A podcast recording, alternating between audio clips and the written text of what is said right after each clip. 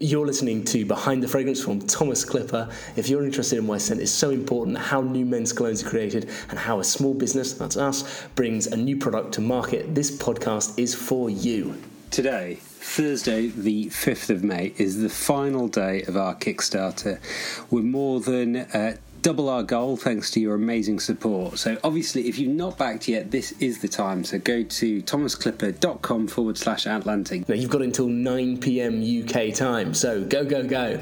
Uh, and assuming that you have backed, uh, instead of talking about Atlantic or Kickstarter or anything like that today, we're going to do something completely different um, and take a step back and talk about how important scent is in culture. The way we're doing it is to explore two of our favourite books on scent. So, pull up a glass, pour yourself uh, something nice, and uh, welcome to the first, perhaps only edition of the Thomas Clipper Book Club. So, as Antonio mentioned, we've got two books to cover. One is fiction, and one is well, Tony, why don't you start on the probably non fiction work that you'd like to cover first? Okay, good stuff. The book is Emperor of Scent by Chandler Burr.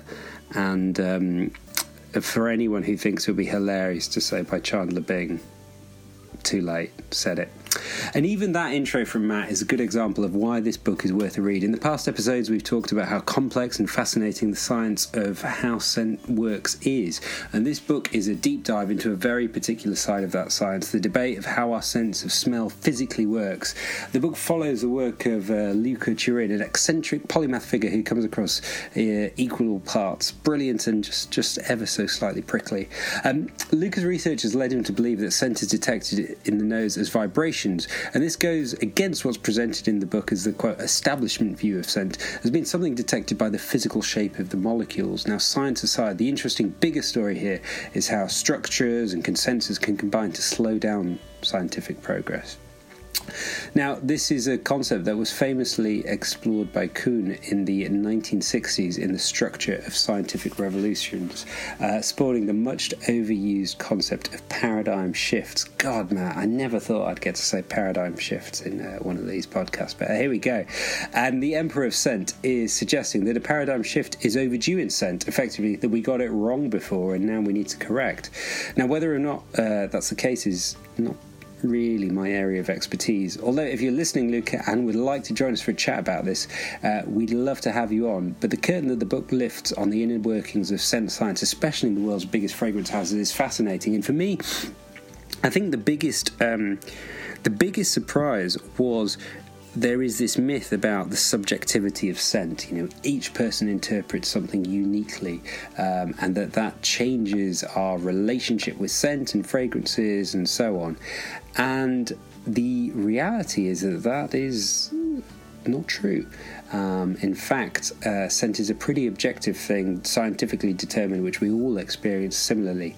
Um, and that's both um, surprising, but also I think liberating in a sense because it gives a sense of community to enjoying fragrance. And when you know you open your uh, you open the carton, the beautifully designed package of Atlantic, and you uh, and you start spraying, you get hit by those top notes, those beautiful citric neroli notes. You'll experience the same as me, and we might be you know thousands of miles apart, but there'll be a communal experience there. Um, so that's the Emperor of Scent. Uh, Matt, what are you bringing to the table this week? Well, very very interesting. Thanks, thanks, Antonio. So I've taken a completely different tack, uh, and I'm recommending Perfume by Patrick Suskind. So this book is great. Uh, I'm not going to spoil anything because this one's a novel, so it's yeah, the story's sort of the point. Um, so I won't be ruining anything, but it's it's not ruining anything to say that it's it's a very dark exploration of what gives scent so much power, or actually, sort of to be more specific, what somebody who really has a mastery of scent can do with that sort of power power if they decided to, to use it for evil instead of good. Uh, rest assured, we only use our powers for good. Um, this book is absolutely great. Uh, you should give it a read. Uh, it's got some brilliant sort of scenes of Paris and and uh, some wonderful sort of human relationships as well as all the sort of perfume stuff, which is brilliant as well.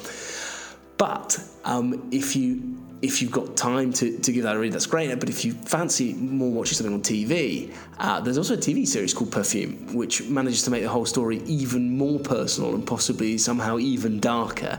Um, so this adaptation, which is on, on Netflix, is extremely loose. It's a loose adaptation. So so actually, almost everything's different. It's set in the modern day. Um, most of it's set sort of sort of today. Some of it some of it a few years ago.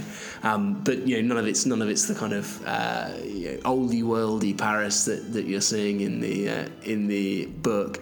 Uh, in fact, this one's set in Germany. Um, but anyway, the, the, element that runs through both um, the book and the series is this amazing premise that um, scent can you know, not only just connect with people on this really primal level, but actually kind of control their their emotions and control their actions. Um, and it leads to some seriously dark places, even darker in the TV series. So so um, it, it's worth both of them. It's worth uh, get, getting involved with both of them because they're actually quite quite different pieces. But anyway, both very dark. So you have been warned. What do you think is our darkest and most dangerous scent, Matt? An interesting one. So, so uh, it should go without saying that none of our scents are designed to inspire murder or indeed any crime. Uh, although I can imagine Poirot wearing Atlantic for some reason. I don't know if that's just me, but anyway, potentially Atlantic is the most dangerous scent we've got, but only dangerous if you're suspected of committing a dastardly crime and have a French detective on your back. Belgian. Belgian, Matt. That is correct. That is correct. What was I thinking?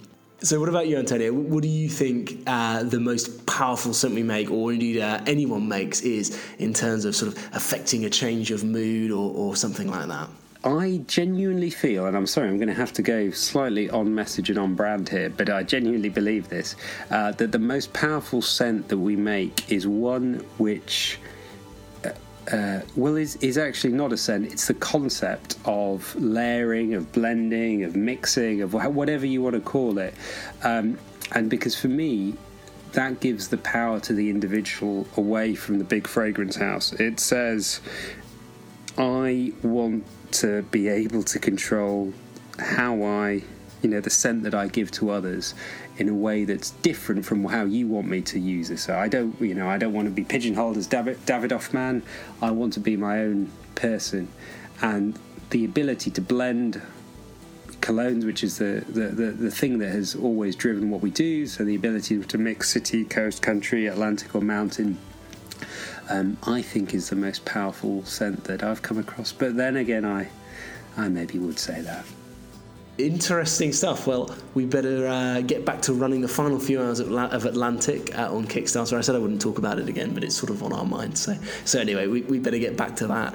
Um, you've got until 9 pm today, thomasclipper.com forward slash Atlantic. Do share it. Do share it on Facebook or, or Twitter or wherever, wherever you can because it does make a difference. Um, uh, as long as, you know, it's before the end of the day on Thursday. So if you're listening to this on Friday, I mean, you can still share it, but nothing will happen.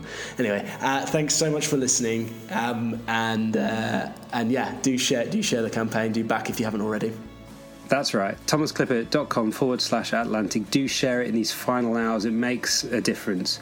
Uh, we'll be back next week to talk more about the world of fragrance in general and the making of our newest cologne in specific. But until then, I've been Antonio. I've been Matt, and this has been Behind the Fragrance.